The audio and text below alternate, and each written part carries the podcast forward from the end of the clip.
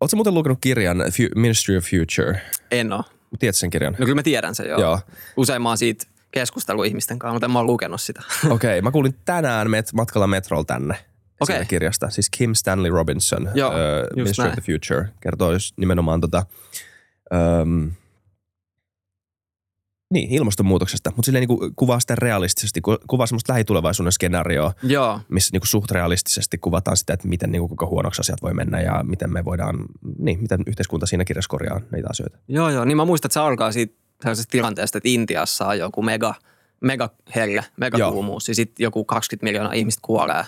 Niin sitten ne pistää paniikkinappulan pohjaan ja joo, rupeaa kyllä vähän rikkiä ilmakehää. Ja se on jännä. Meillä oli, siinä puhutaan nimenomaan tästä, tuli tosi jo, moi, mun nimi on Oisa Krautio, tämä on FutuCast, muistakaa tilata kanava, moi. Meillä on vieraana tänään Anton Keskinen. Kohta päästä esittelemään itseäsi, mutta tämä on jännä aihe tämä. Mä puhun tästä kirjasta yhtä kivaa. Mutta mä puhun tämän vielä loppuun tämän jutun, koska sehän tuli meidän aiemman vieraan mukaan, Johannes Koposen mukaan, niin se tuli tosi hyvän aikaan ulos se kirja, koska siinä puhuttiin näistä it's a wet bulb event. Joo. Nää, että niinku ilmankosteus ja kuumuus on niin, johtaa jonkin semmoiseen niinku yhtenäisvaikutukseen, mikä johtaa siihen, että niinku jossain 35 asteen lämmössäkin niinku ihminen vaan yksinkertaisesti kuolee. Ei pysty niinku enää, sä et pysty säätelemään sun keholämpöä enää. Just näin.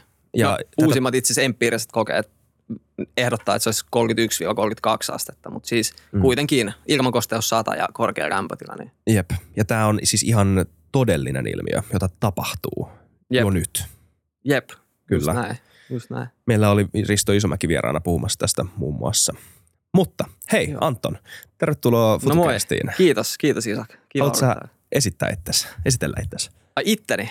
No, niin, tämä on Anton Keskinen.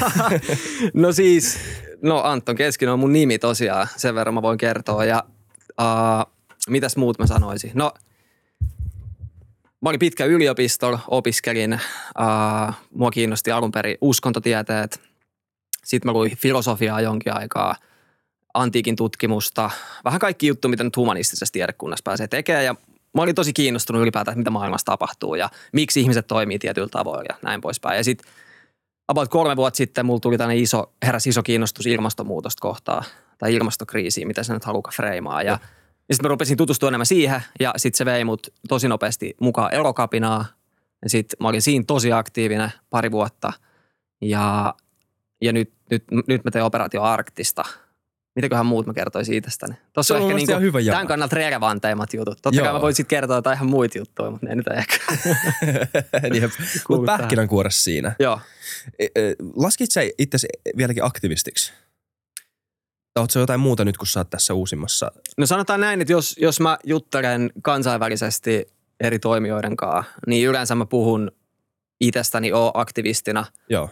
Tai meidän ryhmästä aktivistiryhmänä tai jotain tällaista näin. Mutta ei se ole mulle selleen välttämättä niin kuin kauhean voimakas identiteetti, että mä olisin aktivisti. Niin. Mutta totta kai mä oon tehnyt viimeiset about 3 vuotta ilmaisia töitä täyspäiväisesti, että ehkä toi on joku, tai siis sillä, ja mun tarkoitus on edistää jotain päämääriä, jotka ei ole pelkästään henkilökohtaisia, niin ehkä se voisi olla jonkinlainen aktivismin. Ehkä joo, mutta ehkä se, että sä niin kuvailet se, mitä se tarkoittaa, on paljon tarkoituksenmukaisempaa kuin vaan sanoa aktivisti. Niin, no siis mulla jo 2 vuotta sitten heräsi tietynlainen skeptisyys sitä kohtaa, että kuin hyvä se on, että ihmiset kutsuu itseänsä tai toisia aktivisteiksi, koska se luo sellaista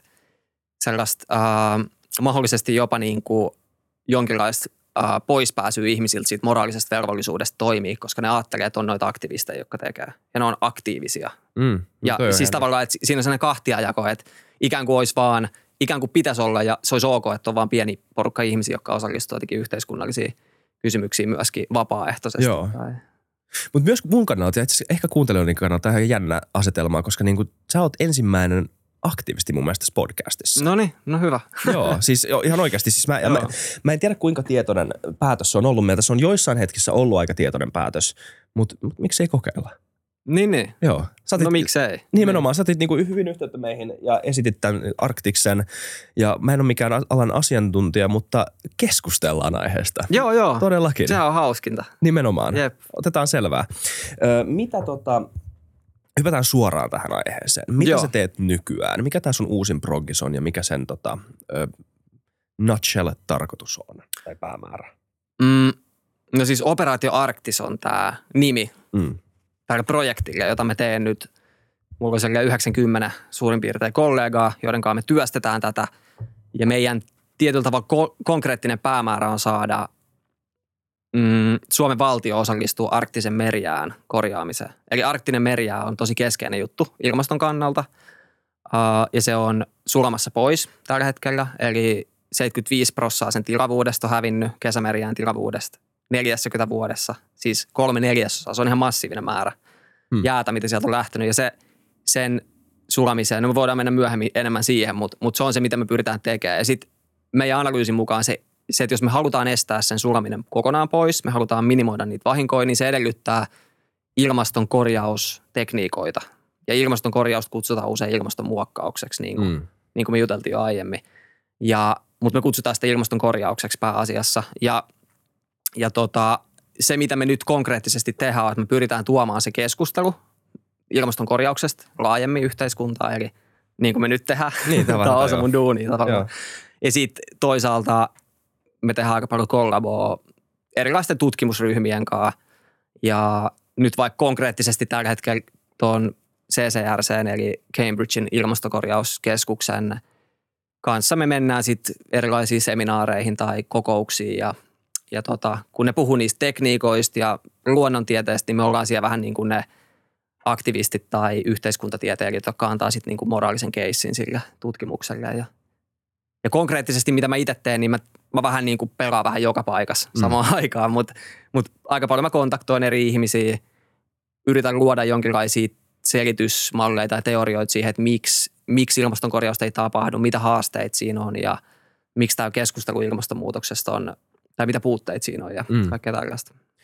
Jos sä koet, että on niinku tässä vaiheessa oleellista pohjusta tätä vielä enemmän, niin pohjusta mielellään. Mutta mun tekee mieli hyppää tuohon teknologiseen heti nyt. Joo. Ja katsoa, että mistä on kyse. No katsotaan. Jos mä olisin 15, tai en mä tiedä kuinka syvällä meikin haluan noissa, mutta jos mä olisin 15 ja mä kuulisin, että joku haluaa harrastaa ilmastonmuokkausta, niin mä luulen, että sä oot CIA-agentti. Että on nyt joku niinku, sä oot tämmönen, tämähän on niin monen salaliittoteorian juurisyy. Okei, tämä pitää leikkaa pois.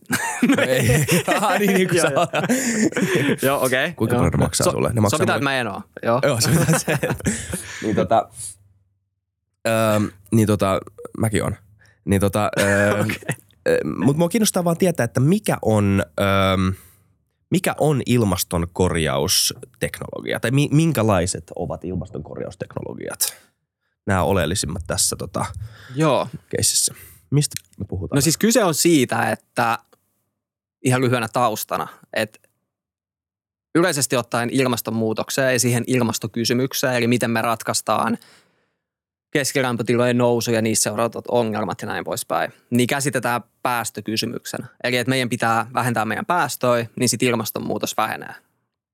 No se on osittain tietysti näin, mutta toi ei ole se koko kysymys tai koko vastaus. Eli päästökysymys ei ole enää sama kuin ilmastokysymys tietyssä mielessä, vaan me tullaan myös siihen, että meillä on jo nyt niin paljon erilaisia kasvihuonekaasuja ilmakehässä, että meidän lämpötilat nousee huolimatta siitä, että kuinka paljon me päästetään vaikka tänä vuonna tai ensi vuonna päästöjä. Ja sitten toisaalta meillä on myös sellaisia prosesseja jo nyt käynnissä meidän ilmastojärjestelmissä, joissa on jo liikaa lämpökontenttia, jotka vaikuttaa näihin systeemeihin tällä hetkellä pääasiassa niin kuin jäätiköissä ja merijäässä ja mannerjäätiköissä ja näin poispäin. Ja sen takia niitä pitää viilentää. Ja ilmastonmuokkaus, jota me siis kutsutaan ilmastonkorjaukseksi, ja me kutsutaan sitä siksi ilmastonkorjaukseksi, että me halutaan tehdä ero siihen, että me muokataan ilmastoa koko ajan. Ja tietyllä tavalla on tällainen, jos puhuu ilmastonmuokkauksesta, niin sä voit sitten keskeyttää mut, koska nyt mä rupean vaan höpisään. Ei, mutta joo, tässä on hyvä jana. Mutta kun puhutaan ilmastonmuokkauksesta, niin se ajatus ja reaktio ihmisillä on aika usein se, että eihän me voida rupea jotenkin manipuloimaan meidän ilmastoa. Leikki Jumalaa. Joo. Tai silleen me ei saada vaikuttaa ilmastojärjestelmiin, koska se on vaarallista. Sitten se fakta on kuitenkin se, että me tehdään sitä koko ajan. Ja kysymys, koska me päästetään tosi paljon kasvihuonekaasuja, me raivataan metsää ja näin poispäin. Niin sitten se kysymys on se, että millä tavalla meidän pitäisi tehdä sitä. Ja tämä on nyt vaan tämmöinen käsitteellinen ero, mikä me ollaan haluttu tehdä, että ilmastonkorjaus on sellaista ilmastonmuokkausta, joka pyrkii niin kuin positiivisiin lopputuloksiin ja se on tietoista ja suunnitelmallista ja tarkoituksellista.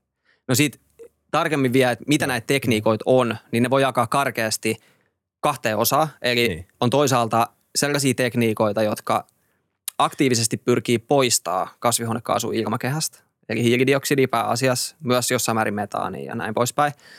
Ja sitten on sellaisia tekniikoita, jotka pyrkii vähentämään auringon säteilyn saapumista maan pinnalle. Niin, että se ei pääse tänne maan pinnalle ja se ei ehdi muuttuu tähän lämpöenergiaksi. Ja näitä kutsutaan sitten, no yleinen termi englanniksi on Solar Radiation Management, SRM. Sitä voi kutsua vaikka auringon säteilyn hillinnäksi esimerkiksi. Noin niin kuin ne kaksi pääkategoriaa. Sitten on muita vähän pienempiä projekteja kanssa. Kyllä. Puhutaan eka tuossa jaottelusta. Mä ymmärrän hyvin ton pointin. Tai siis sehän on vähän hölmösti. Jos sen freimaa noin, niin sehän on tosi hölmöä puhua ilmastonmuokkauksesta ilmastonmuokkauksena, jos sitä kuitenkin tapahtuu koko ajan. Siis et ilmastonmuokkaus, vaikka se ei olisi se niin kuin, suora syy inhimillisen toiminnan, niin se on faktisesti se, jota tapahtuu. Että on hyvä tehdä jonkunnäköinen erotus näiden kahden asian välillä. Ilmastokorjauksestermistä kanssa niin siitä syntyy se seuraava kysymys, niin kuin begs the question, että toimiiko se, että korjaako se oikeasti. Se on sitten se seuraava kysymys. Että niin kuin, jos jotain kutsuu ilmaston korjaamiseksi, niin sitten sen pitää korjata sitä faktisesti. Hypätään näihin. Mä oon kuullut jostain carbon capture-teknologiasta kyllä ennen. Tää kuulostaa siltä ensimmäiseltä kategorialta, mistä sä puhuit, eikö vaan? Joo. Voidaanko me hypätä, kuinka syvällisesti sä ymmärrät sitä, että mistä on kyse, kun puhutaan carbon captureista? No ihan ekaksi tuohon, että toimiiko se, onko se korjausta, niin me ei oikein voida vastaa siihen vielä, koska sitä ei tunneta kauhean hyvin. Joo.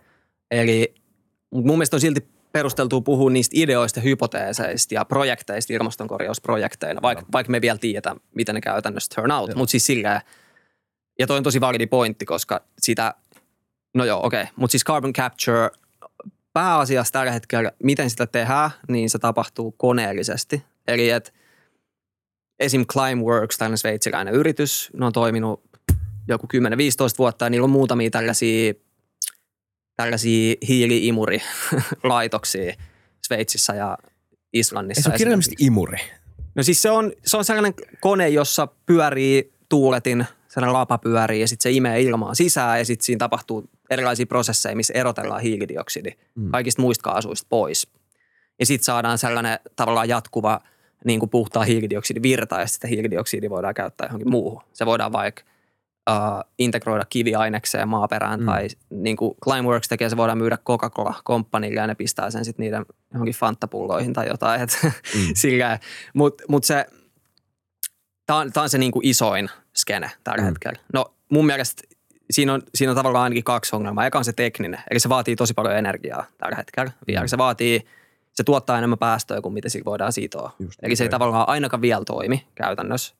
No sitten toinen juttu on se, että jos ja kun se on bisnestä, niin se tarkoittaa sitä, että se yritys voidakseen tehdä sitä toimintaa saa rahaa muilta yrityksiltä, jotta ne muut yritykset saa hiilikredittejä. Eli että ne voi päästää enemmän hiilidioksidia. Eli se tavallaan tällä hetkellä se vaan luo mahdollisuuksia päästää lisää, mutta se ei vaikuta tavallaan ilmakehän kasvihuonepitoisuuksia millään tavalla. Niin, että se, niinku, niin se kannustin kehikko on vääristynyt sen ainakin sun väittämän määränpään saavuttamiseksi. Tai siis niinku sun esittämän määränpään saavuttamiseksi. Niin, no siis, koska mä ajattelen niin, että kun meillä on niin paljon hiilidioksidia ilmakehässä tällä hetkellä, sitä on ihan liikaa, jos me haluttaisiin pysyä vaikka nykyisissä tai 1,5 asteen rajoista tai ehkä jopa 2 asteen rajoista liikaa. Sitä pitäisi saada sieltä pois. Niin sitten jos me imetään sitä sieltä pois sillä logiikalla, että se pois imetty hiilidioksidi voidaan myydä päästöoikeutena takaisin jollekin, niin se ei tavallaan vähennä päästöä. Vähän niin kuin joku Tesla.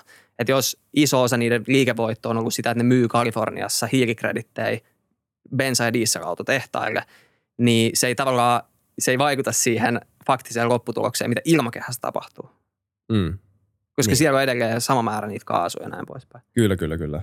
Mutta sitten on muitakin tekniikoita, niin kuin, no esimerkiksi tällainen idea, mistä me ollaan puhuttu vaikka tämän Cambridgein tiimin kanssa, ja David King yrittää, tai niillä on tutkimusprojekti siitä käynnissä, ja siinä pyrkimyksenä on palauttaa merien biomassa enemmän tai vähemmän ennalleen, eli siihen, mitä se oli ennen kuin alkoi tällainen teollinen varaanpyynti ja karastus ja näin poispäin. Ja siinä, no mä voin sitten selittää sen tekniikan syvemmin, jos se kiinnostaa. Mutta... Todellakin, täällä me ollaan. No niin, okei. Okay. No siis, siinä on periaatteessa idea se, että... Sori muuten, mä kirjoitan vaan ylös näitä notesia, että mä en tiedä, missä me ollaan kartalla. Tosi, joo, ihan rauhassa. Kyllä. Siinä on, lähtöajatuksen on se, että tosi pitkään on keskitytty lähinnä metsiin ja maanpäällisiin kasveihin. Siinä, että miten me saadaan sidottua hiiltä ilmakehästä pois. Eli miten voidaan pienennettyä sitä kasvihuoneilmiöefektiä käytännössä. No sit jos me mietitään, että meret on tosi merkittävä paikka, mihin hiiltä sitoutuu. Sitä sitoutuu meriin kahdesta syystä. Eli sitä sekoittuu sinne vesimassaa, esimerkiksi aaltoliikkeen mukana ja näin poispäin. Mutta sitten myös meressä on paljon levää ja muita eliöitä, jotka sitoo hiiltä. No siis tällaiset tai niin kuin kasviplankton tai fytoplankton englanniksi on tosi keskeinen juttu hiilen sidonnassa, mutta niiden määrä on pienentynyt merkittävästi sen takia, että meressä on vähemmän ravinteita kuin aiemmin. Niitä ravinteita on muun muassa vähemmän sen takia, että varaspopulaatiot on pienentynyt niin paljon. Eli esimerkiksi sinivaraita on 1% siitä, mitä niitä oli keskiajalla, koska niitä on pyydetty niin paljon. Ne kuoli yhdessä vaiheessa melkein sukupuuttoon. Nyt niitä on nykyään ehkä 5 000, mutta niitä on ollut melkein 400 000 jossain vaiheessa. Ja monet muutkin varaskannat on vähentynyt. Ja varaiden uloste, siis varaiden paska, on tosi merkittävä juttu näiden merenpinnan levien ruokinnassa. Siis, että ne saa siitä ravintoaineet, jotta ne pystyy sitten sitoa hiiltä ja jotta sitten eläinplankton pystyy syödä sitä kasviplanktonia ja sitten varat syö sitä eläinplanktonia. Ja sitten siellä on tälleen niin kuin hyvä ravinnekierto siellä merissä. Ja tällä hetkellä sitä ei ole. Tämä oli nyt tämä pitkä selitys. Eli David King tekee valan paskan korviketta. Ne tekee just sitä. Joo. No hei, okei. Okay. Ja ne tekee sitä siis käytännössä, no se on vähän auki vielä, että käyttääkö ne vulkaanista tuhkaa siihen, koska vulkaanisessa tuhkassa on paljon kaikkia ravinteita. Niin kuin nähdään, jos tulivuori purkautuu, niin sitten tulee näitä phytoplankton kukintoja mereen esimerkiksi. Mutta tällä hetkellä ne sekoittaa johonkin riisin akanoihin jotain näitä ravinteita ja sitten heittää niitä mereen ja katsoo, miten se toimii. Okei. Joo. Tosi jännää. Nämä on vähän isoja. Mä selitän vähän pitkästi, koska nämä on... Meillä on tunti aikaa. No hyvä. Ei ole mikään kiire. Tosi jännää. Käydään mielellään noita läpi. Sä puhuit siitä SRM:stä, Solar Radiation Management. Joo. Auringon sädehillintää. Joo. Mitä se on? No siis siinä on niin kuin perusideana se, että jos me mietitään energiaa maapallolla, niin siitähän suuri osa, käytännössä kaikki energia tulee auringosta. Jonkin verran tulee sitten vuorovesikierrosta ja geotermistä energiaa, mutta silleen auringosta tulee melkein kaikki energia tänne. Kyllä. Ja kun auringon säteet tulee tänne systeemiin, niin ne muuttuu maanpinnalla infrapunasäteilyksi, sitten ne törmää hiilidioksidia ja bla bla, näin. Sitten meillä on kasvihuoneilmiö. Just näin. Me voidaan hillitä sitä maapallon kuumenemista, että me vähennetään niitä kasvihuonekaasuja tai sitten me vähennetään sitä auringon säteilyä, joka in the first place pääsee tänne. Ja siinä on kyse siitä, eli koitetaan blokkaa auringon säteitä takaisin avaruuteen ennen kuin ne tulee sisään tähän meidän ekosysteemiin lämmittää. Ja sitä voidaan tehdä aika monilla tavoilla, siis tällaisia periaatteessa aika alkeellisia perinteisiä tapoja on vaikea, että mitä jossain Kreikassa mun mielestä tai Turkissa näkee, että tosi... että maalataan taloja valkoiseksi, koska se viilentää. Yksi mun ja kavereiden idea jossain vaiheessa oli se, että me ruvettaisiin pitää foliohattui koko ajan, koska voidaan olla niitä, tiiätsä, että me viilennetään itse ilmakehään. Aika meme juttu, mä tuen toi on hyvä. Sä tuet no hyvä.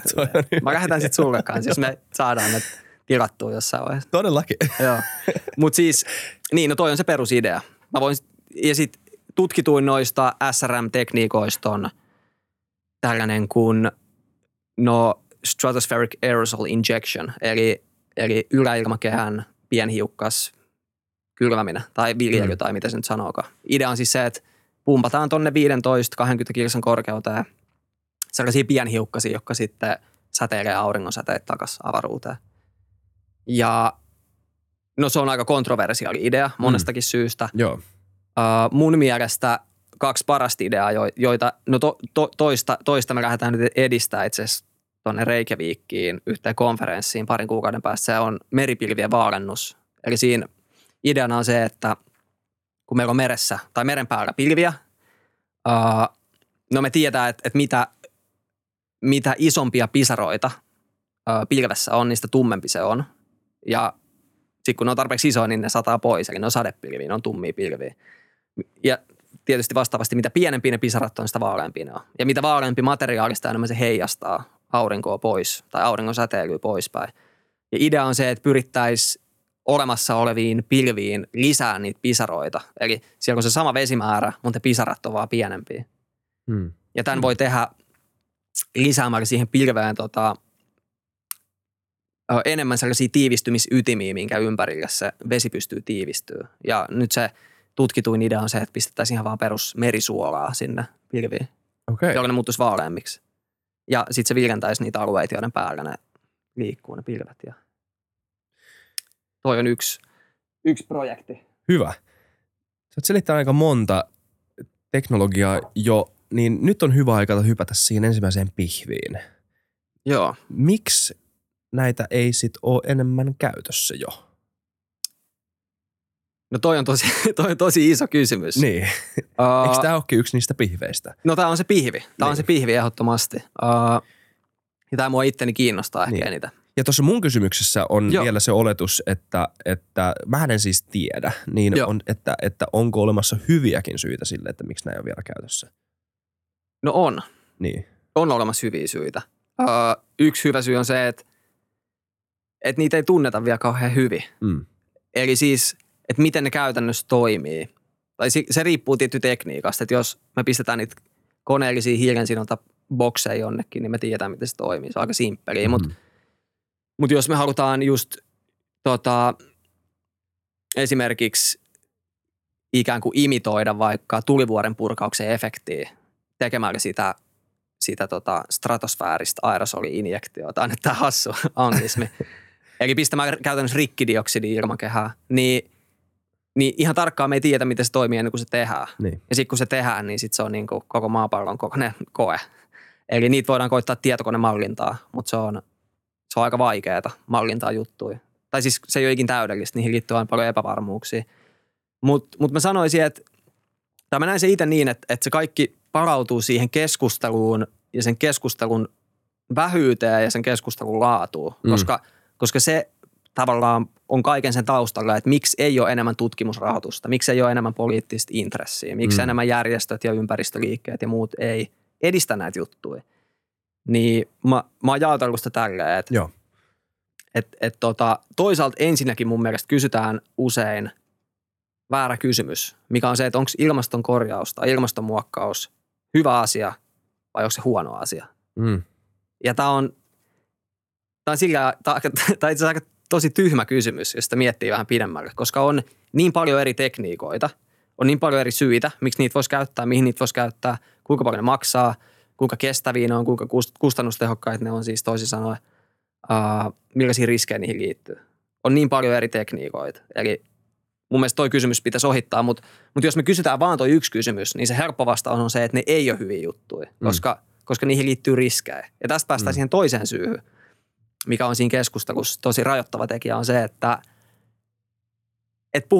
tosi usein puhutaan riskeistä, mutta ne riskit ymmärretään yksinkertaisina asioina, eikä suhteellisina. Ja mä tarkoitan täällä sitä, että meidän pitäisi miettiä, mitkä on riskit, jos me tehdään niitä juttuja, ja sitten pitäisi miettiä, että mitkä on ne riskit, jos me ei tehdä niitä juttuja. Mutta tätä kysymystä ei kysytä. Että jos mä katson niin kuin yleisiä ilmastonmuokkauskritiikkejä, paneeleja, keskusteluja, kirjoituksia, niin siellä ei ikin puhuta siitä, että no miten jos me ei tehdä sitä. Silleen, miten se joku 10 metriä merenpinnan nousuu, mikä on tulossa, jos me ei tehdä ilmastonkorjausta. Että mitä sille pitäisi tehdä? 10 metriä? No siis kukaan ei tiedä, kuinka paljon se on. Niin. Mutta mut silleen, että nykyisissä lämpötiloissa on mahdollista, että esimerkiksi Grönlannin mannerjäätikön ja Etelämantereen länsimannerjäätikön keikahduspisteet on ylitetty, mikä tarkoittaa sitten sulaa lopullisesti. Ja puhutaan tietysti sadoista tai tuhansista vuosista, mutta se eka osuus tulee aika nopeasti. Eli mutta joka tapauksessa ei puhuta merenpinnan noususta, huolimatta siitä, kuinka paljon sitä tulisi. niin siitä ei vaan puhuta mitään. Ja toi on niin kuin... Onko tämä totta, että ilmastopaneelissa ei puhuta merenpinnan noususta? Siis... No siis kaikki se keskustelu, mitä mä näen. Niin. Sä tiedät siis varmaan paremmin, tai mä en ole käynyt noissa, mutta siis niin kuin toi on yllättävä havainto mun kannalta. Mä luulisin, että toi on niin kuin yksi asia, josta nimenomaan puhutaan. Niin. Isoimpina ilmastonmuutoksen niin kuin haittavaikutuksina. Joo, no siis tää on tietysti tää on super monimutkainen aihe. Joo. Mutta lähtökohtaisesti näin, että on joitain sellaisia aika ykkösrivin ilmastotutkijoita, jotka on äänekkäästi vastaa ilmastonmuokkausta, ilmastonkorjausta. Sitten on tyyppejä niin kuin vaikka Greta Thunberg ja Naomi Klein ja jotain muita, jotka on ollut tällaisissa keskusteluissa mukana. Mm. Ja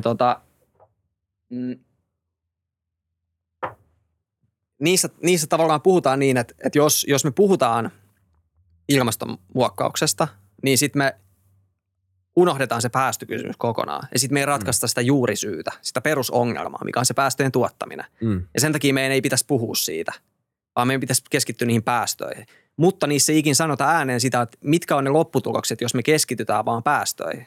Tämä on se, mitä mä haen takaa. Niin, että ilmastotieteellinen keskustelu on klikkiytynyt erilaisiin niin kuin ratkaisuihin ja ongelmakuvauksiin, eikä nähdä sitä kokonaiskuvaa. Joo, ehdottomasti. Okei. Ja tämä on myös yksi haaste, mihin me koetaan vastaan. Operaatio Arktiksena. Että meidän pitäisi ottaa se isompi systeemin näkökulma siihen koko haasteeseen. Niin, jotenkin kuulostaa ainakin mun korvaa tosi hölmöltä sanoa, että niin kuin ei me voida harrastaa nyt, ja nyt oletetaan tässä, tai mä oletan tässä, että niin kuin ilmastonkorjaus oikeasti toimii. Mähän en tiedä, mutta siis oletetaan, että ilmastonkorjaus toimii. Kuulostaa tosi oudolta sanoa, että eihän me voi tehdä koska sitten ihmiset haluaa vaan päästään lisää. Eihän nämä välttämättä pois sulle toisiaan? No siis ei välttämättä, eikä ne ainakaan saisi pois sulle toisiaan. Ja on joitain tutkimuksia, jotka viittaa siihen, että itse asiassa, jos kansalaiset, jotka vastustaa ilmastonmuokkausta, kuulis, että valtiot rupeaa tekemään sitä, niin ne olisi itse halukkaita vähentää niiden omia päästöjä enemmän. Okei. Okay. Eli siis silleen, että kukaan ei tietenkään tiedä tarkkaan, miten se loppupeleissä menisi. Niin. Mutta se on aika hölmö ajatus. Ja sit siinä niin kuin ajatuksessa, tai siinä lähestymistavassa, että ei puhuta mitään niistä riskeistä, jos me ei vähennetä päästöjä, niin siihen liittyy sellainen mun mielestä sellainen esioletus, että kaikki se ilmastonmuutos, mitä on jo tapahtumassa, on ikään kuin hyväksyttävää. Mm. Tai että se on jotenkin ok. Ja tähän liittyy tämä binääriajattelu, mikä on mun mielestä yksi isoin virhe ehkä ihmiskunnan historiassa, okay. Mikä on se, että on asetettu tällaiset rajat ja niitä rajoja kutsutaan turvarajoiksi, eli 1,5 astetta tai 2 astetta. Ja sitten niistä puhutaan niin, että meidän pitää pysyä niiden lämpenemisrajojen niin kuin alapuolella, koska jos mennään niiden yli, niin sitten asiat muuttuu liian vaikeiksi tai sitten muutokset ei ole enää hyväksyttävissä tai ne ei ole enää turvallisia, mikä on etiikan näkökulmasta aika mielenkiintoista, jos miettii, että jo nyt ihmisiä kuolee tietysti vaikka ilmastonmuutokseen. 260 000 lasta kuoli viime vuonna kuivuuden takia, vaikka Afrikan sarvessa, niin voidaanko me mennä sanoa niiden vanhemmille vaikka, että tämä on ihan turvallista tai jotain. Tai siis silleen, että se on absurdi ajatus, että olisi mitään turvallista ilmastonmuutosta ylipäätään. Mut silleen kaikki nämä, ja näitä tällaisia esioletuksia ei pureta kauhean usein. Silleen kun käydään näitä keskusteluja, että mikä on hyvä lähestymistapa, mikä on huono, näin poispäin. Tämä on mielenkiintoista. Mä en siis sano, että eikö tämä ole totta. Mä uskon täysin, mutta mun tuli vaan mieleen, että miten ne tietää, että mikä niin kuin kuivuus liittyy ilmastonmuutokseen, eikä... koska sanotaan ennen esiteollista aikaa, kuoliko ihmisiä kuivuuteen? Joo, ihan varmasti. Niin. Ja siis kyllähän siitä on paljon viitteitä, että ihmisiä on kuollut luonnon katastrofeihin huomattavasti enemmän, vaikka viime vuosisadan alussa. Et se on vähentynyt koko ajan se määrä, kuinka paljon ihmisiä kuolee luonnonkatastrofeihin.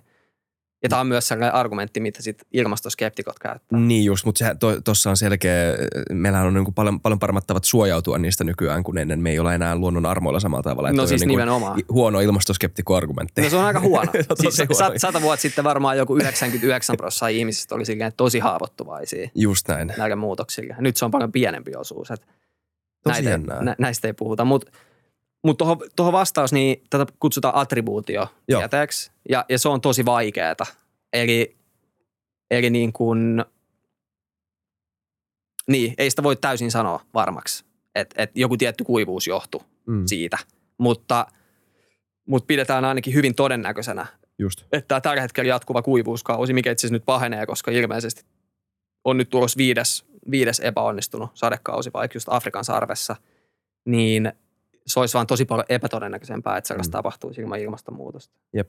Tämä on hyvä muistaa, että tämä ei ole ainoa tiede, missä ylipäätään tieteessä harvoin puhutaan absoluuttisista totuuksista tai epätotuuksista, vaan puhutaan nimenomaan todennäköisyyksistä. Just näin. Ja on, koska on vaikea niin kuin empiirisen metodein niin kuin oikeasti monitahoisessa systeemissä, missä on kaikennäköisiä poikkikytköksiä, on vaikea löytää sitä niin kuin eksaktia numeroa. Mutta nimenomaan voidaan tehdä todennäköisyysvertailuja, voidaan tehdä todennäköisyyspäätelmiä siitä, että niin kuin tämmöinen asia olisi voinut tapahtua, tai niin kuin todennäköisesti tämä asia tapahtuu nykyisessä tilanteessa versus toisessa tilanteessa, niin tämmöisiä asioita voidaan nimenomaan tehdä. Just mutta, näin. Joo. Ja tämä on mun mielestä hyvä ymmärtää siis sekä skeptikoille. Tai siis niinku, no siis nimenomaan.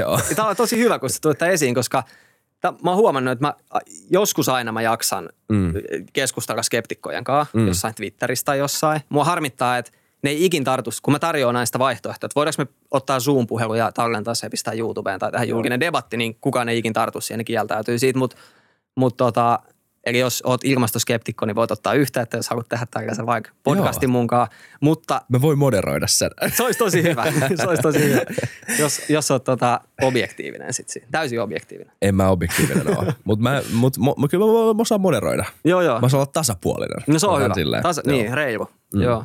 Mutta toi on just se juttu, että jos ne tulee sanoa jotain, että no... että sä voi tietää, että asia käy noin. Sitten mä vastaan, että no en tietenkään voi, etkä säkään voi. Ei kumpikaan meistä tiedä. Nyt on kyse siitä, että mitä me pidetään todennäköisen. Se on riskianalyysi tavallaan. Sä tartut tuohon yhteen tutkimukseen, mä tartun ehkä 10 tutkimukseen. Tai sillä, että just niin. Toi on se haaste siinä. Mä haluan palata sitten pihviin vielä. Ja tää on tosi jännä havainto tää, että ilmastotieteet ja paneelit ja ylipäätään tämmöistä niin tää skene on niin jakautunut. Mm-hmm. Ja mites missä keskustelu sun mielestä tällä hetkellä liittyen ilmastonmuokkaukseen on, kun sä käyt täällä? Kuinka avoimia ihmiset on sille idealle ja mitkä on niin kuin yleisimmät argumentit puolesta ja toiseen, mitä sä kuulet? No se keskustelu on, mä sanoisin, että se on ainakin tosi pientä, mikä on se iso haaste. Mä ajattelen niin, että sitä pitäisi vaan olla enemmän. Siis... puoli ja toisi. Kaikki näkökulmia. Meidän pitäisi kuulla enemmän ja tehdä siitä isompi keskustelu.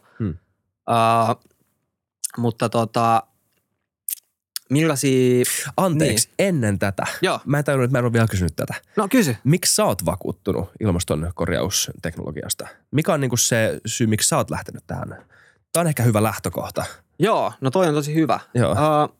No tuossa on ehkä 2 juttua taustalla. Mä oon...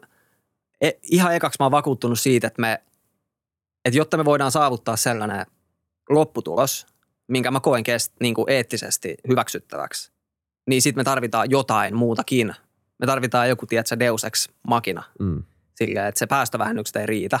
Mä voin selittää sitäkin mekanismia myöhemmin, jos se kiinnostaa, mutta toi oli se eka juttu. Eli meidän pitää yrittää tehdä jotain muutakin. Se oli se eka. Sitten toinen oli se, että mä näin, että se keskustelu oli, että siinä oli niin paljon sellaisia lähtökohtaisia puutteita ja ongelmia.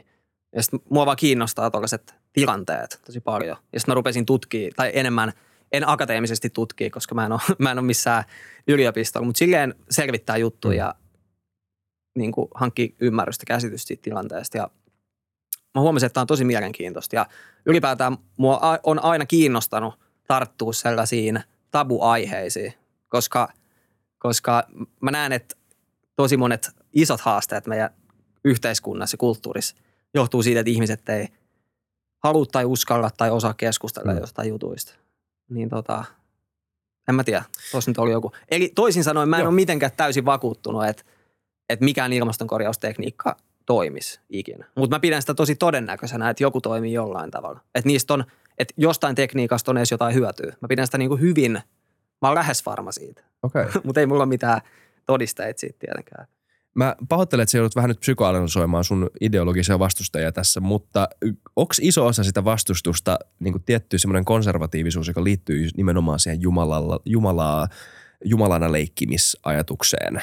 Että ihmisiä vähän ahdistaa se ajatus. No siis on... enemmän tieteellinen, empiirinen syy? Että... No siis ihan tosi monia syitä. Joo. Yksi on toi. Voisi ajatella, että se on ideologinen tai maailmankuvaan liittyvä syy. Mm. Ja siitäkin on ehkä, mä näen, että siitä on ehkä kaksi eri versioa. Et toisaalta on sellainen sellainen yleinen antiteknologia-ajattelu, mikä on ehkä jossain tietyissä poliittisissa porukoissa tai piireissä, ehkä jossain tietyssä vasemmistolaisessa ajattelussa on osa sitä niin kuin keraa, että se ongelma on, että meillä on niin paljon teknologioita, se aiheuttaa. Osittain se on tietty totta, mutta sitten taas toiset on silleen teknologia korjaa kaiken. Ja toi polarisoi sen asetelma. Eli että jos joku on silleen, että teknologia tulee korjaa kaiken, meidän ei pidä ikinä vähentää mitään kulutusta tai mitään, niin se on ymmärrettävä, että se vastareaktio on se, että toi ei pidä paikkaansa. Niin. No sit harvoin ne ihmiset kuitenkaan keskustelee keskenään. Ja sit toinen mun mielestä tosi hyvin ymmärrettävä syy vastustaa näitä on sellainen ajatus, että se aktiivinen noin ison mittakaavan ympäristön tai luonnon muokkaaminen ei kuulu sille maailmankuvalliseen. Se ei kuulu omaan maailmankuvaan. Ja tämä on vaikka yksi keskeinen pointti saamelaisneuvoston avoimessa kirjeessä, jonka ne lähti Harvardin ilmastonmuokkausprojektille, koska Harvardin tyypit tuli Saamenmaalle, tuonne Ruotsin Lappiin, Kirunaan ja aiko lennättää siellä sitten rikki-ilmakehää ja ne ei ollut kysynyt tai keskustellut mitään niiden paikallisten ihmisten kanssa. Ne ei ollut keskustellut edes kunnolla Ruotsin valtion kanssa siitä. Oli vaan tullut sinne. Ne oli vaan sopinut Ruotsin avaruusinstituutin kanssa, joka on tällainen ministeriön tapainen lafka. Ne oli vaan sopinut niiden kanssa, että joo, te voitte tulla tänne. Sen jälkeen, kun me oltiin blokattu jostain muualta, niin tuossa on niinku yksi ajatus, että joillekin alkuperäiskansoille se on vastoin sellaista kosmologiaa tai maailman käsitystä, että on jos ok. No sit on myös ehkä yleisimmät, keskeisimmät pointit ilmastonkorjausta vastaan on se, että se on vaarallista, eli että siitä voi seuraa sääjärjestelmien muutoksia, se voi pahentaa niitä ilmasto-ongelmia, mitä me haluttaisiin välttää, ja sitten toinen hyvin keskeinen pointti on just se, että se luo tällaisen moraalisen kriisin tietyllä tavalla. Tai se asettaisi ihmiskunnan siihen mentaliteettiin, että me voidaan vaan jatkaa niin kuin ennenkin. Se tarjoaisi fossiiliyrityksille hyvän tekosyyn jatkaa niiden omaa bisnestä. Moral hazard. No moral hazard on joo siis, ja sitäkin käytetään vähän eri tavalla jossain niin kuin, riippuen kontekstista käsitettä, mutta toi on tosi keskeinen. Sitten siihen liittyy ihan tällaisia niin kuin pelkoja siitä, että niitä voitaisiin käyttää suurvaltapolitiikassa, eli että ne voitaisiin aseellistaa, niitä voitaisiin käyttää sodan käyntiin, kiristää esimerkiksi valtioita. Jos kuvitellaan, että vaikka, no ei ole varmaan kauhean todennäköistä, mutta jos vaikka USA ja Kiina tekisi yhteissopimuksia, että me ruvetaan nyt pistää sitä rikkiä tuonne ilmakehään, niin sitten ne voisivat vaikka kiristää jotain maita, vaikka Intiaa, että teidän pitää tehdä jotain tai olla tekemättä jotain, muuten me lopetetaan tämä projekti. Ja sitten lämpötilat nousee tosi nopeaa ja sitten kaikki kuolee ja tälleen. Niin siihen liittyy kaikki tollaisia haasteita. Tosi jännä. Joo. Iso aihe. No siis tämä on ihan käsittämättömän iso aihe. Tästä on edes vaikea puhua mitenkään silleen concise. Mä tajun koko ajan mun kysymysten jälkeen, että kuinka valtavia kysymyksiä mä oon antanut sulle. Joo. Mutta hyviä vastauksia. Siis mä pysyn hyvin kartalla ainakin siitä suunnilleen, että missä pihvit menee. Joo. Mä en niinku itse teknologiasta kauheasti ymmärräkään vielä.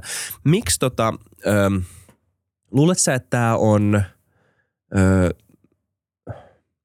Mun on mahdotonta siis sivuttaa mitään noista argumenteista, etkä varmaan säkään tee sitä. Se on varmaan, tietenkään kun sä oot mukana tässä keskustelussa, niin on varmaan niin kuin aika syvällä niissä niin kuin pro ja vastaan argumenteissa. Mutta näet sä, että tämä skene on saamassa jonkunnäköistä niin kuin tuulta siipiensä alle? Onko tämä enemmän tai vähemmän uskottavaa, mitä enemmän tätä tutkitaan? Niin. No siis enemmän uskottavaa, ehdottomasti. Ja pitäisi tietysti tutkia enemmän ja kehittää enemmän. Ja hyvin yleinen ajattelutapa on se, että ei pitäisi edes tutkia, koska se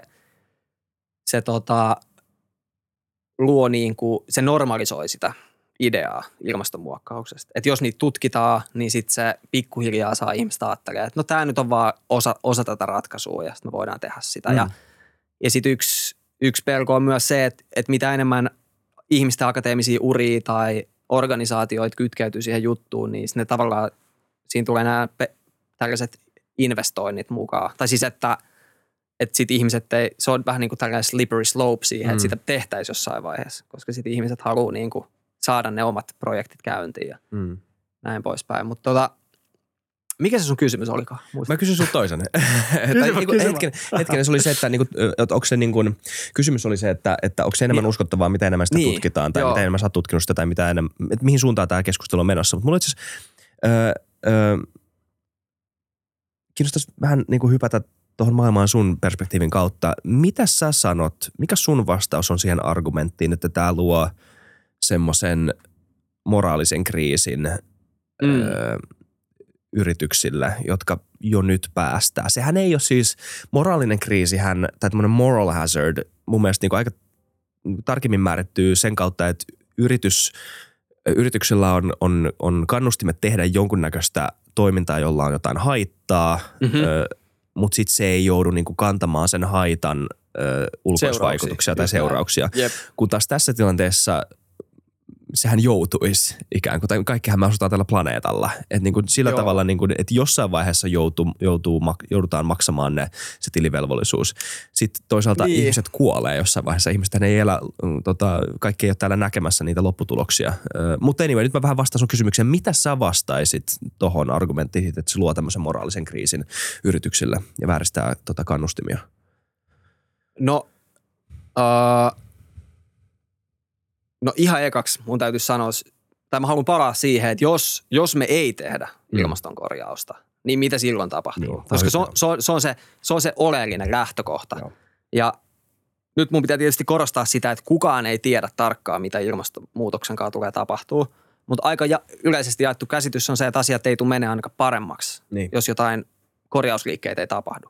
No tällä hetkellä on aika todennäköistä, että kun maapallossa on tällaisia, tai ilmastossa on tällaisia tiettyjä ilmastojärjestelmiä, niin kuin vaikka arktinen merijää tai Amazonin sademetsä tai Antarktiksen jäätikkö, niin ne on sellaisia systeemejä, jotka säätelee meidän ilmastoa. Eli ne luo erilaisia lämpötilaeroja, mitkä luo ilmanpaineeroja, mitkä liikuttaa ilmamassoja ja Amazonin sademetsä tuottaa happea ja sitoo hiiltä ja näin poispäin.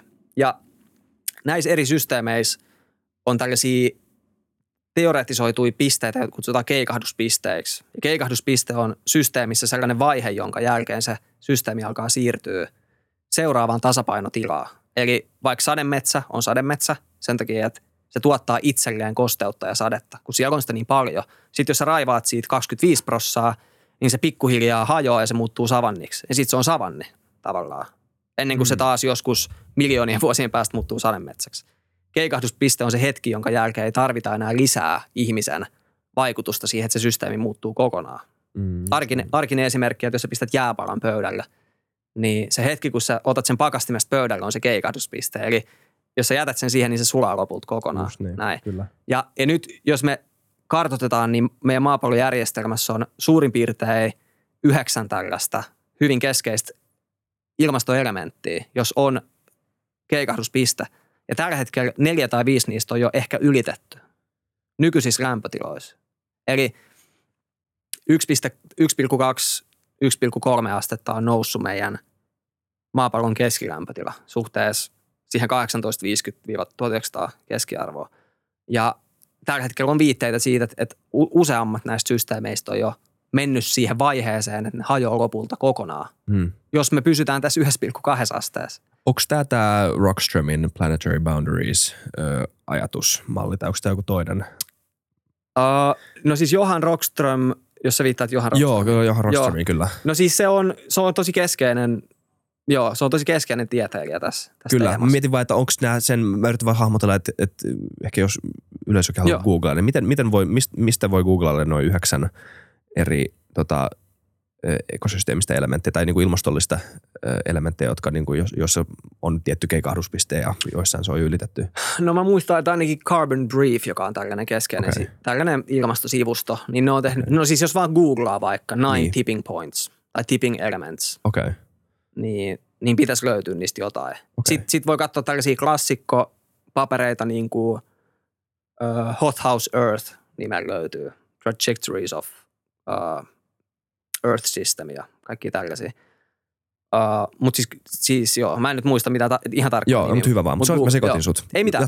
Mutta siis, et toi on se, sanotaan näin, että 20 vuotta sitten ajateltiin, että siis IPCC, joka on tämä hallitusten välinen ilmastopaneeli, luo näitä konsensuksia ikään kuin ilmastotieteestä, niin ne sanoo, että ennen 3 asteen keskilämpötilan nousu ei ole mitään hirveän merkittävää riskiä tällaisiin muutoksiin. Ja sitten vähän myöhemmin ne sanoo, että no ennen 2,5 ehkä, tai ennen 2. Ja nyt me ollaan 2022, niin jokut tutkijat ja jokut tutkimukset ehdottaa, että osa niistä on nyt ylitetty. Niin sille, että mun mielestä hyvää riskienhallintaa on suhtautua siihen niin, että okei, se on ehkä totta, että näin on tapahtunut. Ja kun mä oon jutellut näiden tutkijoiden kanssa, mä oon jutellut näiden Cambridgein tyyppien kanssa tai suomalaisten tutkijoiden kanssa tai John Mooren kanssa, joka on Lapin yliopistossa jäätikkötutkija, joka oli Hesarissakin tuossa viime viikolla, niin sillä, että niillä on tosi vakuuttavia pointteja sen puolesta, että tämä pitää paikkansa. Ja sitten ainakin mun oma etiikka sanoo silloin sen, että no sit meidän pitää miettiä, että miten me voidaan estää se, jos se on totta tavallaan. Kyllä, eli siis, mutta se on tosi vahva pointti, tämä, että niinku tekemättömyys on myös valinta. Tekemättömyys on päätös. Jep. Sillä on omat niinku riskiskenaariot. Jep, mikä, näin. Mitä sä halusit muutenkin puhua tästä, me puhuttiin ennen jaksoa vähän, suunniteltiin, että sä halusit puhua siitä ilmastotieteellisestä riskianalyysistä ja sen luonteesta. Mä syötän sulle vaan lapaan. Okay. Puhu vaan siitä. Okay. Mun kiinnostaa tietää sun mielipide siitä. No siis mun mielipide on se, että meidän yhteiskunnat suhtautuu tosi käsittämättömällä tavalla ilmastoriskeihin. Siis sellaisella tavalla, miten yksikään yritys ei suhtaudu riskeihin. Käytännössä mikään muut organisaatiot tai yksilöt ei suhtaudu riskeihin sillä tavalla. Ja nyt mä tarkoitan sitä, että jos asetetaan vaikka tavoitteeksi, että ei mennä yli 2 asteen keskilämpötilan nousu, mikä on se Pariisin sopimuksen raja, niin sitten sitoudutaan sellaisiin päästökehitysskenaarioihin, tai tehdään sellaisia suunnitelmia, jotka tuottaa sen lopputuloksen, että meillä on 66% todennäköisyys pysyä sen 2 asteen alapuolella. Niin se on 1/3 chanssi feilaa siinä tavoitteessa. Okei, no sitten se, että onko se keskilämpötila 1,95 vai 2,05, niin sillä nyt ei ole välttämättä silleen maailman isointa merkitystä, vaikka on silläkin joku merkitys. Mutta kuitenkin ihan vaan se, että asioihin koska ilmasto on silleen maailman epävarmin systeemi. Ainakin mun ymmärtääkseni, joku voi olla toista mieltä, mutta se on niin epävarma, koska me ei tiedetäkään hyvin, miten asiat toimii. Silleen tietyt epälineaariset systeemit, miten ne kehittyy. Esimerkiksi IPCC, tai kun iso kysymys ilmastotieteessä on se, että mikä on ilmastoherkkyys. Eli toisin sanoen, mikä on se, kuinka paljon maapallo kuumenee, jos kasvihuonekaasupitoisuudet kaksinkertaistuu. Toi on se parametri, minkä sä tarvit, jos sä haluat arvioida sitä, että miten maapallo lämpenee. Niin IPCC sanoi, että se keskiarvo on noin 3 astetta. Ja tämä on silloin, kun meillä on joku plus 500 parts per million hiilidioksidin ilmakehässä. Sitten me katsotaan, että 66-100% on se todennäköisyys, että se on 2,5-4 astetta. Mutta se, että se olisi 1,5 astetta, niin se on käytännössä 0. Se, että se olisi yli 4,5 astetta, niin se on 18 %, se todennäköisyys. Okay. Eli tämä on nyt vaan niinku esimerkki siitä, että se on ihan tosi epävarmaa, että miten meidän maapallo ja sen lämpötilat reagoi hiilidioksidipitoisuuksiin. Ja tämä on sellainen juttu, mikä sitten vaikuttaa tuohon, että me sitoudutaan yhteiskuntina päästöskenaarioihin, jotka johtaa jonnekin ehkä 2 asteeseen, mutta ehkä vähän yli. Niin. Ja toinen sellainen, että jos sä asettaisit vaikka tavoitteeksi, että sä kävelät jonkun sillan yli, tai sä meet vaikka hissillä, ja sä et halua, että se silta romahtaa tai se hissi tippuu, sä et halua kuolla, niin sitten sanotaan, että no, jos sun tavoite on se, että sä et kuole, mutta on 1/3 chanssi, että sä feilaat siinä, niin et sä luultavasti edes lähde yrittää. Eikä sulla ole joku niinku tosi kova tarve päästä sillä hissillä ylös. Kyllä. Se yleinen... tai alas. Niin, joo. Okei. Saanko tästä kiinni yhtään? Tosi hyvin selitetty. Joo. Siis tosi hyvin selitetty. Tuossa on se seuraava, tai se, niin kuin se yleinen vasta-argumentti tuohon oli, sitä ei edes vasta-argumentti, mutta vasta väite olisi se, että se, mikä tekee tuosta nimenomaan hankalaa, on niin kuin tämä yhteiskunnan jäätävä polkuriippuvuus kaikkiin niihin niin kuin, päästöä epäsuorasti aiheuttaviin juttuihin, jotka pyörittää meidän yhteiskuntaa.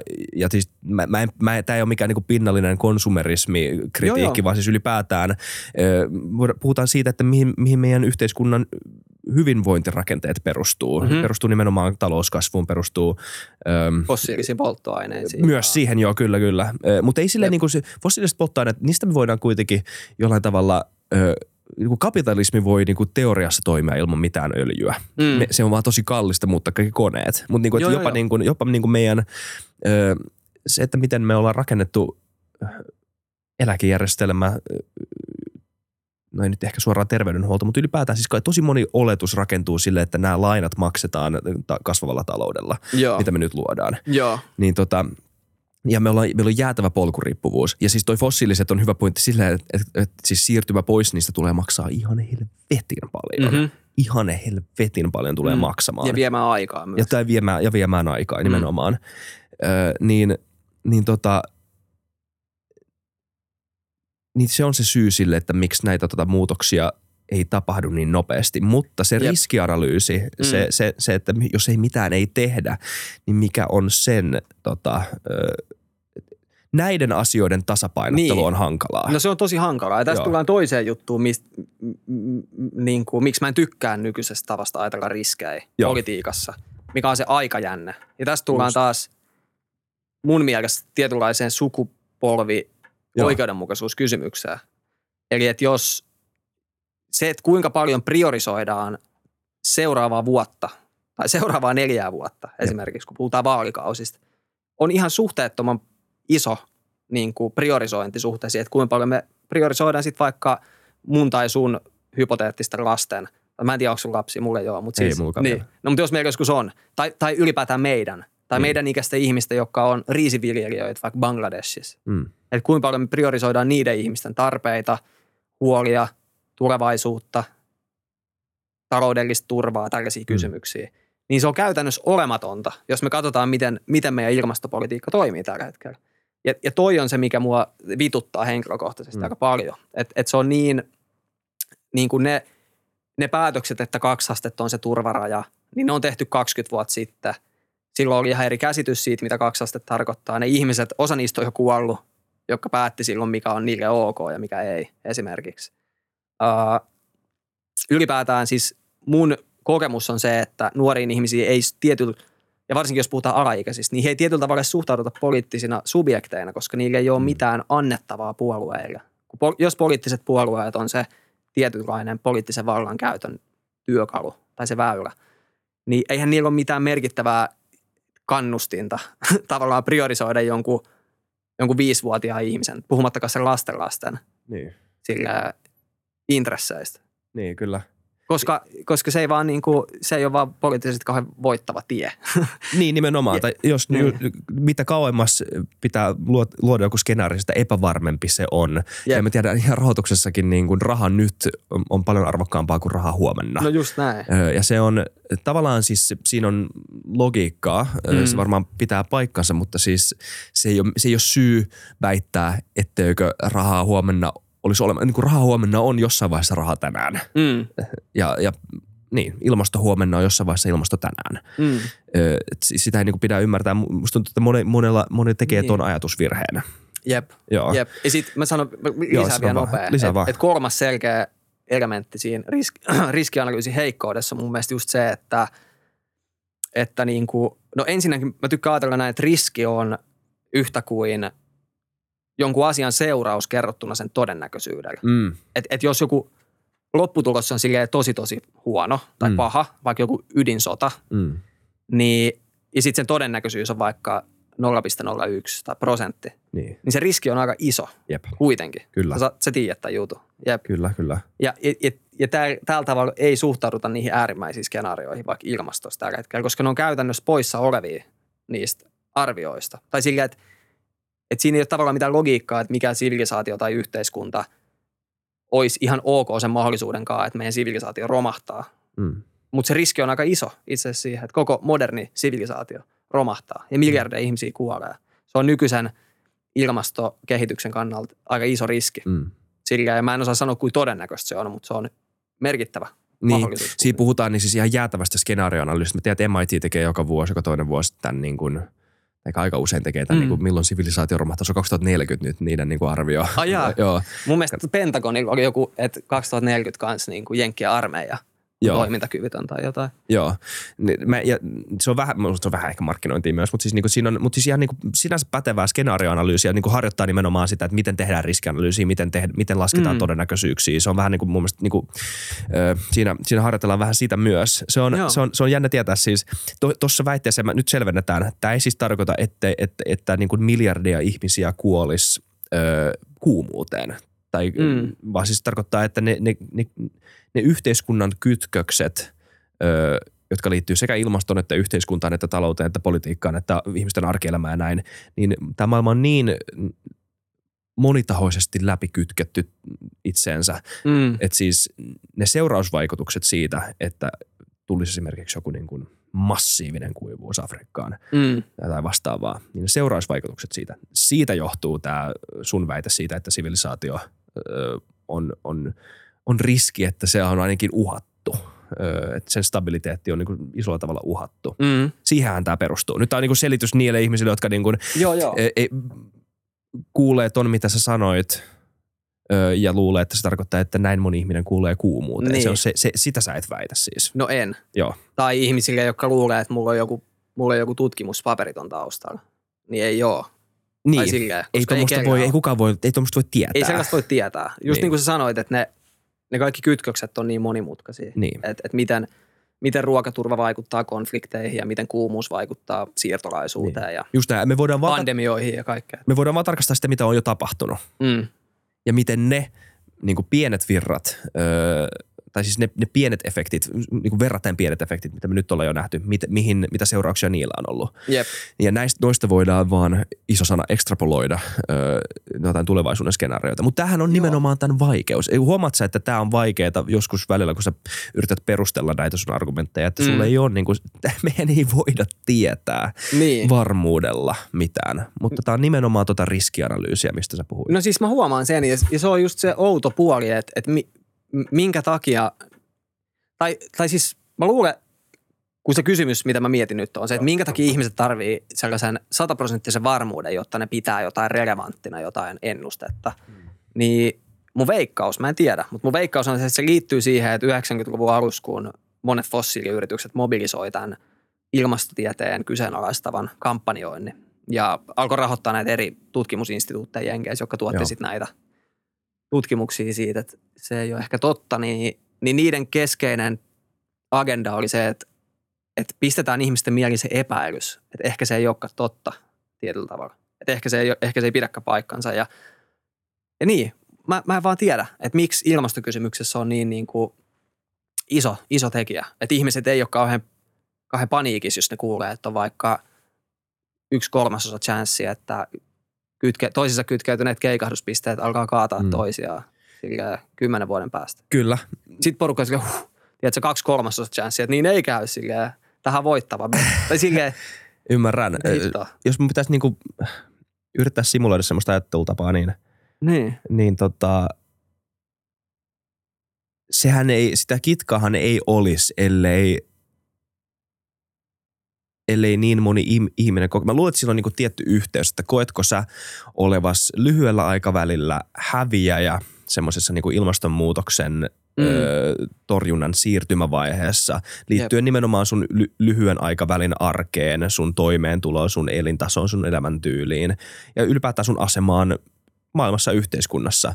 Ja se, että mitä se edellyttää esimerkiksi poliittiselta järjestelmältä tehdä päätöksiä, jotka on niin radikaaleja, mä puhun niin kuin isoista, ei välttämättä radikaaleja, että se olisi niin kuin hullu idea, vaan siis, että on iso idea. Massiivisia juttuja. Joo,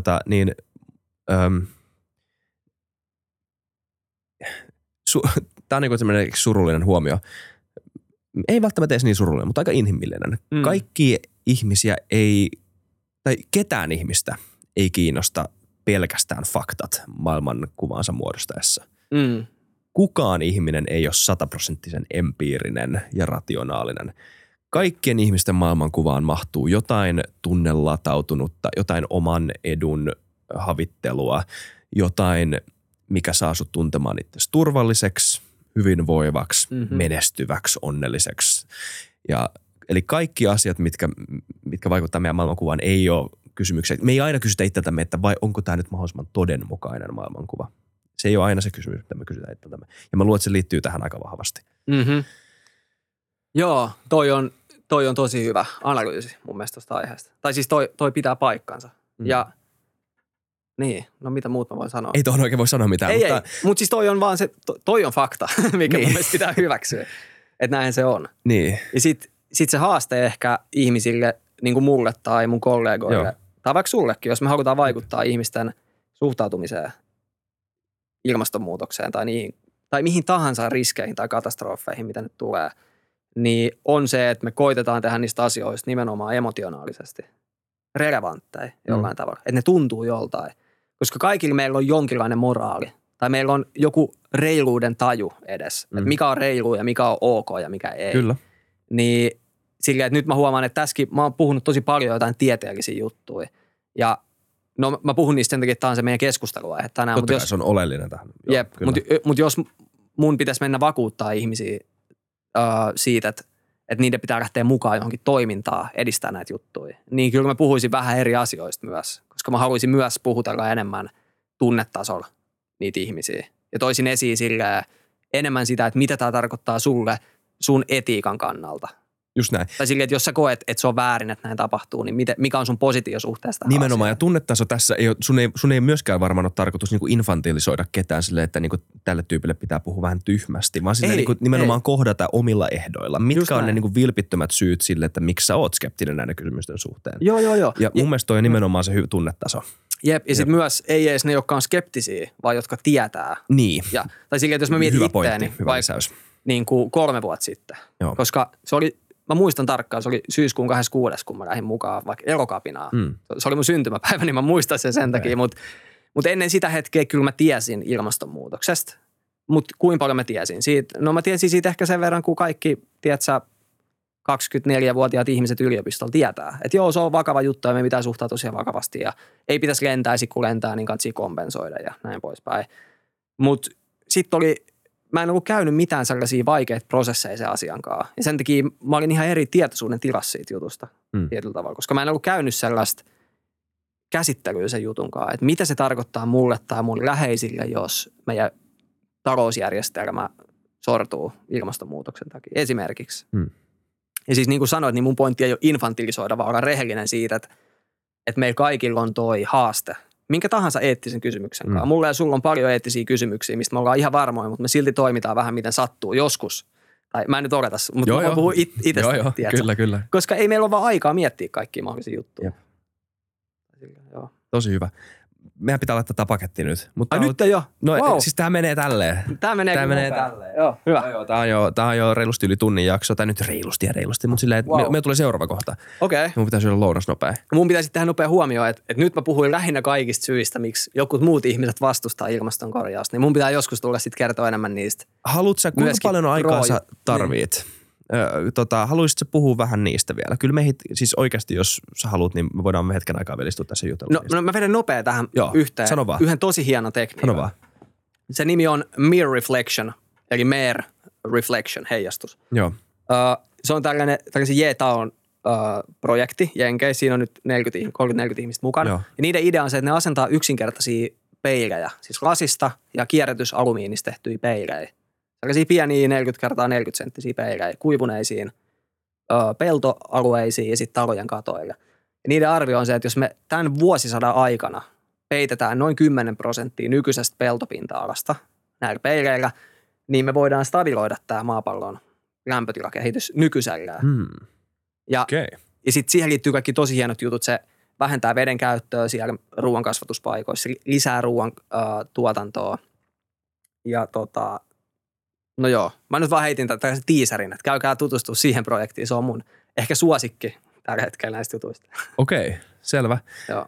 Ja siis Jos sulla on, mitä sä haluaisit vielä? Haluaisitko vielä niinku puhua enemmän niistä teknologioista? Me ollaan vähän käsitelty sitä itse debattia näiden asioiden ympärillä. Joo.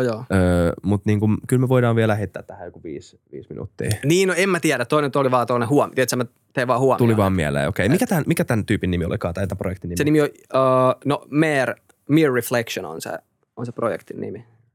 Ja mä oon jutellut sen Jeinkaan, joka vetää sitä, ja sillä on tosi mielenkiintoinen lähestymistapa tähän koko kysymykseen, koska se ei ole itse ilmastotieteilijä, vaan se on koulutukseltaan niin kuin hiukkasfyysikko. Okay. Tai itse asiassa niin kuin pienfysiikka-insinööri, jos näin voi sanoa. Se on kehittänyt jotain mikroskooppeja ja tällaisia juttuja, mutta se katsoo sitä tosi sellaisesta kiinnostavasta näkökulmasta, että se tekniikka, mitä me kehitetään, sen pitää olla tarpeeksi low-tech, jotta sitä ei voida ikään kuin hyötykäyttää vaikka suurvaltapolitiikassa, tai mikään yritys ei voi niin kuin omia sitä itselleen. Se niiden koko tutkimushanke on open source, eli kaikki niiden tutkimus on vapaasti saatavilla. Ne kieltäytyy kaikista kaupallisista rahoituskuvioista esimerkiksi tällä hetkellä, ainakin toistaiseksi. Ja sit sen tekniikan pitää olla myös sellainen, että se on niin kuin ylipäätään mahdollista, että meillä on materiaalia ja energiaa toteuttaa se. Ja toi projekti vaikuttaa uskottavalta siinä mielessä. Okei. Tosi jännää. Pitää tutustua tähän lisää. Mielenkiintoinen avaus. Tosi jees. Kiva, että ehdotit ittees. Kiva, että otit mut tänne vieraaksi. Todellakin, joo. Siis kiva, että koska tosiaan olin miettinyt sitä ennen, niin tää oli nyt hyvä aika. Musta oli hyvä aihe. Voi olla, että me saadaan vihaisia viestejä ilmastotieteilijöille, jotka sanoo, että ne Anton ei tiedä, mistä se puhuu. Mutta sitten, hei, ainakin me ollaan aloitettu keskustelua. No nimenomaan. Tämä oli niinku se, joo. Ja voi pistää aina mulle koodia ja viestiä. Just niin. Haastaa, ja mä tykkään aina, jos mua haastetaan, se on. Mä oon silloin ehkä omimmillaan eniten. Just niin. No hyvä, tosi hyvä juttu. Hyvä, että me saatiin tehtyä tämä. Joo, kiitos että tulit ja hauska tavata. Niinpä. Yes. Kiitos kaikki katsojat ja kuuntelijat. Muistakaa tilata kanava, muistakaa arvostella Spotifyssa. Me saadaan paljon kivoja arvosteluja sinne, ja se numero on noussut paljon, ja mä tykkään siitä. Mä tykkään katsoa sitä aina joka toinen päivä. Moi! Nähdään ensi jaksossa, joka tulee ensi viikolla, tai tällä viikolla. Nähdään. Moi moi!